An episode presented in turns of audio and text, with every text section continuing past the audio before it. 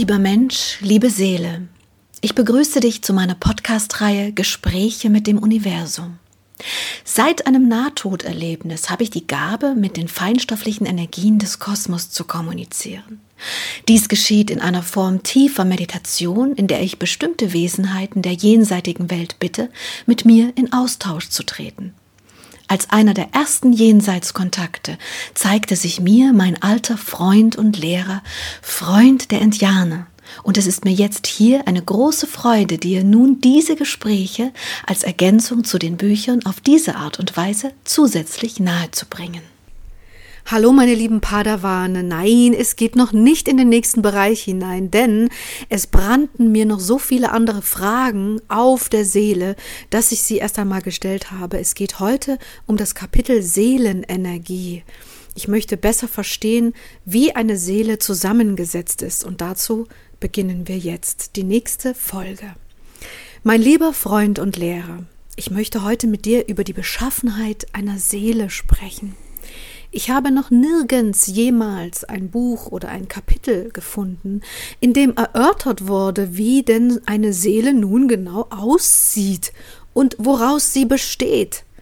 Ich weiß um die Problematik, dass wir hier es hier mit Stofflichkeiten zu tun haben, die wir nie mit unseren Messgeräten auf dieser Welt wirklich messen und auch nicht unbedingt mit den Sinnen unseres Sehorgans erkennen können. Aber ich bitte dich trotzdem, mit mir, deinem Verständnis und deiner Wahrnehmung den Aufbau einer Seele einmal zu erklären.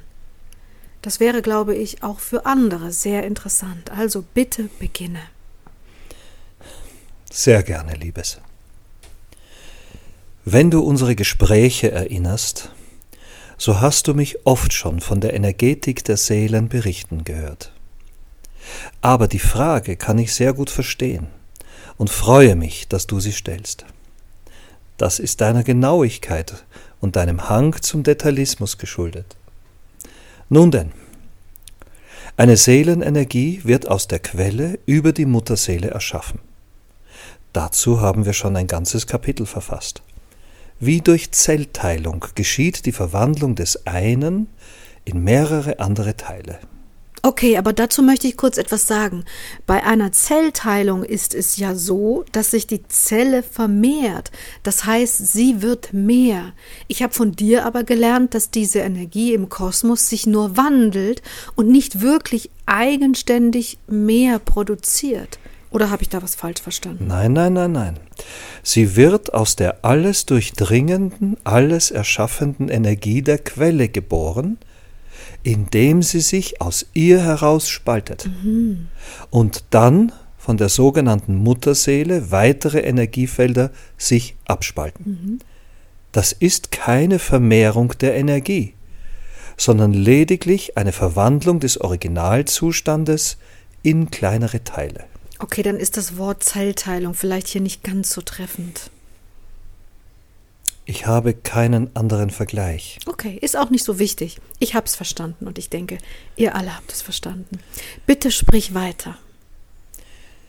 Ihr müsst euch die Seelenenergie wie einen Ball aus Energie vorstellen. Es ist schwer, hier vergleichende Größen anzugeben, da jede Energie individuell ist. Aus der Mutterseele heraus sind diese Energieformen klein, etwa entsprechend einem kleinen Gummiball, den eure Kinder zum Spiel nutzen. Im Laufe der Inkarnationen wandeln diese Seelenkräfte überwiegend in eine Form etwas größer als die weißen Kugeln, aber sie können ihre Form ändern. Das können die weißen Kugeln nicht. Oh, kurz zur Erinnerung, bei den weißen Kugeln hast du gesagt, sie haben ungefähr die Größe eines Fußballs. Das war in anderen, in anderen Seasons, in anderen Episoden festgehalten für alle diejenigen, die das noch nicht mhm. gehört haben. Ist das richtig? Das ist richtig. Okay. Und dieser kleine Energiehaufen besteht aus was? Ist diese Energie fest?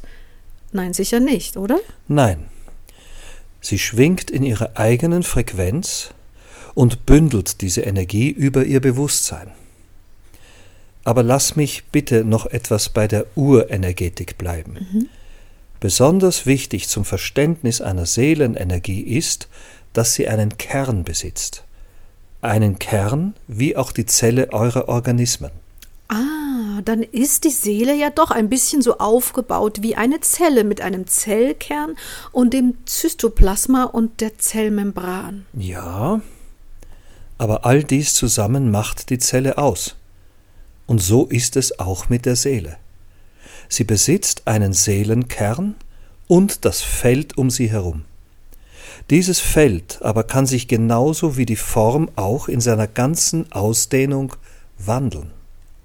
Daher benennen wir dieses Feld das Kraftfeld der Seele. Wir haben also den Seelenkern und das Seelenkraftfeld. Beides zusammen wirkt und erschafft immer miteinander verbunden und ist immer miteinander verbunden. Okay, und wenn sich jetzt Seelen verformen, wie du schon berichtet hast, dann tun sie das überwiegend also in ihrem Kraftfeld. Der Seelenkern bleibt aber wie er ist. Richtig? Genau. Ah. Und wie ist der Seelenkern zu verstehen? Ist er auch rund? Nein, er hat unterschiedliche Formen, ist aber an sich stets in Wandlung. Ah, du schickst mir gerade ein Bild von einem flimmernden Energiefeld, das sich dauernd bewegt. Ist mhm. das richtig? Richtig. Es ist mal oval, dann wieder rund, dann wieder oval. Es ist eigentlich dauernd in Bewegung. Ja, das ist es. Es bewegt sich. Und dabei ist es nicht in einer Form. Das ist die wichtige Botschaft wenn du es so genau wissen möchtest. Ja, das möchte ich. okay, wenn jetzt eine Seele zum Beispiel durch einen Schock einen Bruchteil verliert, dann verliert sie sicherlich nichts vom Kern, sondern nur vom Kraftfeld. Genau. Der Kern bleibt immer bestehen, wie er ist aber das Kraftfeld ist es, mhm. welches Schäden und Verunreinigungen erfahren kann. Mhm. So geschieht es, dass aus dem sehr hellen und weiß transparenten Feld um den Seelenkern herum im Laufe der Inkarnationen mehr und mehr Verunreinigungen oder durch Verstümmelung dieser Kraftfelder Farblichkeiten sichtbar werden. Ah, das ist übrigens sehr interessant, denn eigentlich denkt man doch eher, dass Kraftfelder an sich eine homogene Form haben, als seien sie symmetrisch oder stimmig eben. Man kann sich das gar nicht vorstellen, dass sie an der einen Ecke mehr und an der anderen Ecke weniger sind. Das ist irgendwie seltsam. Wenn du deine Vorstellungskraft änderst, kannst du es dir vorstellen. Hier herrschen andere, wie du so gerne sagst, Naturgesetze andere Formen, andere Energien, andere Bewegungen, andere Zustände und so vieles mehr, dennoch angelehnt in die dir bekannten Ausdrucksformen. Okay, bitte sprich weiter. Dass das Energiefeld, das Seelenkraftfeld tatsächlich derartige Verstümmelungen oder Veränderungen erfährt, finde ich nämlich sehr spannend. Ja, wenn die Seele über viele Inkarnationen und die Erfahrungen in diesen Inkarnationsreisen verunreinigt, so wandelt sich das Kraftfeld mehr und mehr, und es entstehen Stellen, könnte man sagen, welche sehr verunreinigt werden, wie schwarze Flecken in der Energie dieser Seelen. Werden es mehr und mehr schwarze Flecken, so werden es schwarze Bereiche, bei genauerer Betrachtung sind es lichtlose und vor allem kraftlose Bereiche. Ich verstehe. Stell dir also nun den etwas größeren Fußball vor, wie er sich diesen, wie er in sich diesen Seelenkern hat, welcher leuchtet und sich bewegt. Um ihn herum das Kraftfeld, welches auch leuchten sollte und ihn umschließt. Nun werden Teile dieses Kraftfeldes dunkler lichtloser, energieloser. Und die ganze Bewegung dieser Seelenkraft wird beeinflusst, wird gebremst. Sie wird weniger flexibel, weniger schnell und verliert dabei Bewusstsein. Hm. Doch ich möchte jetzt noch nicht zum Thema Bewusstsein lenken. Wir bleiben bei dem Kraftpotenzial. Die Seele verliert nun weiter und weiter Kraft. Über diese Kraftlosigkeit wird sie weniger dehnbar und flexibel, bleibt mehr und mehr in einer Form. Starrheit entsteht. Obwohl es lange nicht die Starrheit ist, die wir in den unteren Frequenzbereichen angetroffen haben, dennoch sind es erste Anzeichen. Nun passiert es beispielsweise, dass diese Seele, weniger beweglich und weniger dehnbar, aus dem Körper geschleudert wird. Die Verwirrung, die in dieser Seele dabei geschieht, kann nun nach sich ziehen, dass die dunkleren Teile durch den plötzlichen Übergang sich abspalten und verloren gehen. Energetisch eine zu starke Divergenz entsteht zwischen den normalen, gesunden Teilen der Kraftfelder der Seele und diesen schwarzen Teilen. Und dann geschieht es, dass diese Seelenbruchteile, die ja niedriger schwingen, sich in anderen Bereichen aufhalten müssen als die Seele mit ihrem Seelenkern. Dann hast du diese Art von verstümmelten Seelen auf der einen Seite und die verstümmelten Seelenbruchteile ohne Seelenkern in den unteren Frequenzbereichen. Deshalb leuchten diese Seelenbruchteile auch nicht, weil sie keinen Seelenkern besitzen. Das ist spannend. Ich nutze daher auch immer wieder gerne den Begriff porös. Sie werden aus einer sehr geschmeidigen, weichen Form starr und porös im Laufe der Inkarnationen, und dies ist die Ursache für das sogenannte Zerreißen dieser Energie. Der Seelenkern wird wieder und wieder, weiter und weiter seinen verlorenen Energieanteil suchen. Denn Wachstum aus sich heraus und Reinigung ist erst dann möglich, wenn diese Energiefelder wieder zusammengefunden haben. Erst dann kann die Seele den eigentlichen energetischen Aufstieg beginnen. Ui, das ist sehr komplex, so wie du das beschreibst. Das kann doch in unserer Zeit gemessen eine Ewigkeit dauern, bis die sich überhaupt wiederfinden. Und dann erst kann wieder Reinigung geschehen. Das ist ja Wahnsinn. Kann denn die Seele mit ihrem Seelenkern nicht auch ohne diesen verlorenen Teil einfach aufsteigen? Nein. Es geht nicht, solange sie nicht ganz ist. Wow. Okay. Bitte sprich weiter. Wir haben noch ein Puzzleteil, nämlich das Bewusstsein, das du noch benennen wolltest in diesem ganzen Bild. Wenn du das Bewusstsein als Folge der Energetik kennst, dann kannst du dir die Folgen dieser Problematiken auch selbst denken. du möchtest mich herausfordern. Ja, bitte sprich. Also du möchtest damit sagen, dass Bewusstsein nur dort sein kann, wo Seelenenergie ist. So ist es. Gut, deswegen ist eine gewisse Art von Seelenenergie auch ein Bewusstseinsträger. Jawohl. Wenn diese Energie also beweglich ist und sich im Kosmos einfach so bewegt, als Seele, inkarniert und nicht inkarniert, dann ist diese Bewegung immer an das Kraftpotenzial des Seelenkraftfeldes gebunden. Genau. Wird eine Seele also kraftvoller, gereinigter, dann wird auch ihr Bewusstsein klarer, oder? Richtig. Und wird die Seele verunreinigter, verunreinigter und verliert immer mehr Kraft, so verliert sie auch immer mehr an Bewusstheit, oder? Ja. Und wenn dann ein Bruchteil sich abspaltet, dann weiß ich jetzt nicht, was mit dem Bewusstsein passiert. Das musst du mir jetzt sagen, bitte. gerne, sehr gerne. Wenn die Seelen ihre Bewusstheit verlieren, über die sich einstellende Kraftlosigkeit in ihnen, so werden sie wie taumelnde Lichter im Meer der Energien. Sie wirken unkoordiniert, unbewusst, ohnmächtig. Aber wie du weißt, sind sie es nicht. Sie sind nicht ohnmächtig. Es ist lediglich ihre Wahrnehmung. Verunreinigen diese Energiefelder so sehr, dass Teile von ihnen abbrechen, so werden sie in ihrem Bewusstsein gestört. Hm. Es ist nicht ein Energiefeld mehr, welches dieses Bewusstsein trägt, mhm. sondern es gibt noch einen anderen Teil, der mit der anderen Energetik, mit dem anderen Seelenbruchteil gegangen ist. Mhm. Dies kann zu Verwirrung und Verblendung führen, in beiden Teilen. Der Teil mit dem Seelenkern kann Verzweiflung empfinden und sucht den verlorenen Teil. Dies geschieht wenigstens mit einer Art Bewusstsein. Der freie Wille, der diesem Bewusstseinsgrad innewohnt, lenkt diese Suche und erzeugt die Resonanzen.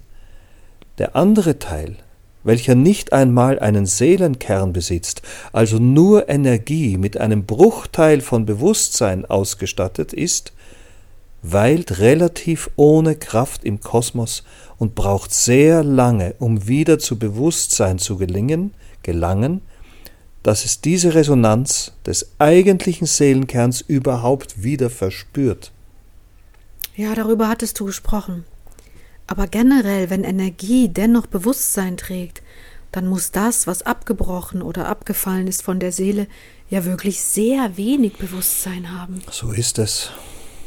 Du hattest doch mal gesagt, dass eine Seele ab der Größe einer Maus inkarnieren kann. Ja. Kann das dann nicht auch ein Seelenbruchteil in der Größe unterhalb oder einer Maus? Nein. Weil? Weil dieser Seelenbruchteil schlicht und ergreifend keine Seele ist. Hm. Es ist nur ein Bruchteil einer Energie. Und diese kann nicht Energien inkarnieren. Weil? Weil sie den Willen nicht dazu hat. Ihr fehlt die Kraft, Hm. der entscheidende Impuls, das Bewusstsein, der freie Wille. Sie kann sich lediglich anheften an die anderen Seelen, wie wir schon beschrieben haben, aber sie kann nicht selbst und eigenständig einen Körper beleben. Okay, das habe ich verstanden. Also Seelenbruchteil und die dazugehörige Seele tragen weniger Bewusstsein, können aber trotzdem nach und nach zusammenfinden. Und wie ist das bei den höheren Ebenen, bei den höheren Frequenzbereichen und bei den Wesen dort? Du hast mir gesagt, dass du dein Kraftfeld sehr weit dehnen kannst. Heißt das, dein Seelenkern bleibt immer gleich? Ja. Mein Seelenkern ist unverändert gleich groß, wenn du es so sagen möchtest. Er hat aber sein Energiefeld, sein Kraftfeld im Lauf der Zeit geweitet und ist dadurch größer und stärker geworden. Diese Größe und diese Stärke sind es, die mich letztlich dorthin bewegen und das aus mir machen, was ich bin. Wow, bitte sprich weiter. Der Seelenkern ist wie der ursprüngliche Motor, den die Seelen in sich tragen, wenn du nach so einem Beispiel suchst. Und das Seelenkraftfeld ist das, was der Motor erzeugt. Ist dieser Motor bewusster, weil sein Kraftfeld reiner ist, kommt mehr Energie zu ihm, durch ihn, mit ihm. Und diese Energie macht wiederum, dass sein Feld steigt. Das wiederum macht ihn stärker, flexibler, weiter, größer und bewusster. All diese Dinge findest du in den Wesenheiten der höheren Frequenzen.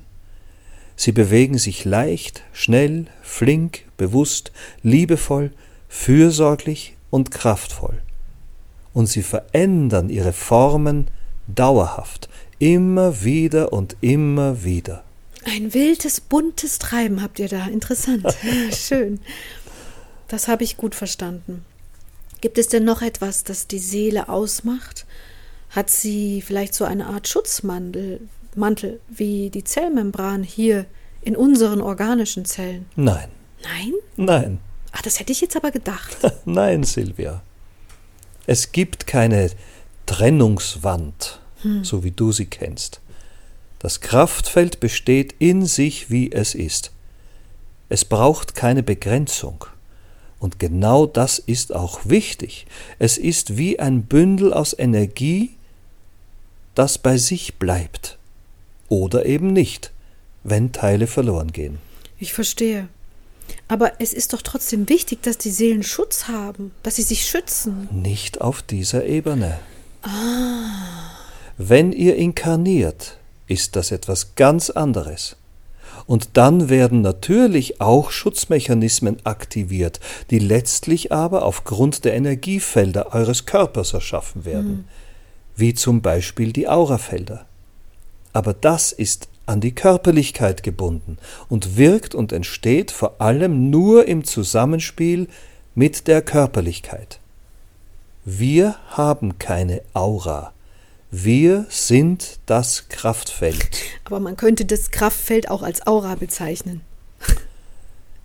Naja, ich mag diese Bezeichnung nicht, weil es verzerrt. Warum soll ich dem, was ich bereits benannt habe, einen anderen Namen geben? Hm, okay, hast recht. Gut.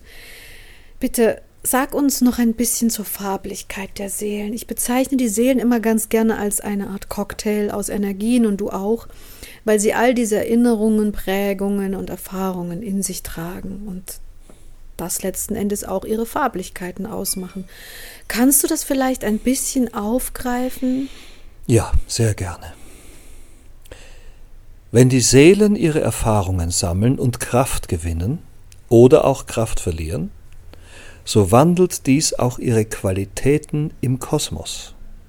So entstehen unterschiedlichste Mixe aus verschiedenen Farblichkeiten des Kosmos und des Lichtes.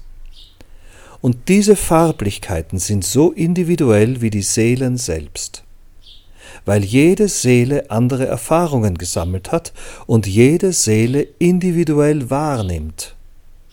Diese Erfahrungen werden Teil des Bewusstseins in ihrem Feld, nach und nach, mehr und mehr. Weite bekommt aber nur das Seelenkraftfeld, welches rein ist. Damit möchte ich sagen, dass erst dann, wenn die Erfahrungen in sich gereinigt sind, Vergebung, Auflösung, Balance und Reinigung geschehen sind, erst dann kann ein Kraftfeld beginnen, sich zu dehnen, und wenn es beginnt, sich zu dehnen, so beginnt es zu strahlen mehr und mehr kosmische Energie in sich aufzunehmen und diese zu sein. Dann erweitert das Kraftfeld und damit die Seele ihr Wirkungsfeld. Ach schön. Und wie wir ja von dir gelernt haben, kann man dieses Kraftfeld auch wieder zusammenziehen. So ist es, wenn es nötig ist. Aber es sollte natürlich nicht unendlich seinen Urzustand verändern, das wäre nicht so gedacht. Die Meister des Lichtes sind daher sehr große Energiefelder. Sie haben sehr viel gewandelt, gereinigt und sind sehr gestärkt und werden immer stärker. Weißt du, was mir gerade einfällt? Du hast einmal gesagt, dass ab der Größe einer Maus eine Seele in einen Körper inkarnieren kann. Und ich habe mal gehört, dass ein Mensch ungefähr 100 Watt Spannung in sich trägt. Das heißt, wenn ich jetzt wüsste, wie viel Watt den Körper einer Maus beleben kann, was eine Maus halt so in, an Spannung in sich trägt, dann würde ich die Energetik zwischen einem schwachen Seelenkraftfeld in der Maus und einem kräftigen Seelenkraftfeld in einem Menschen kennen. Kann man das so sagen?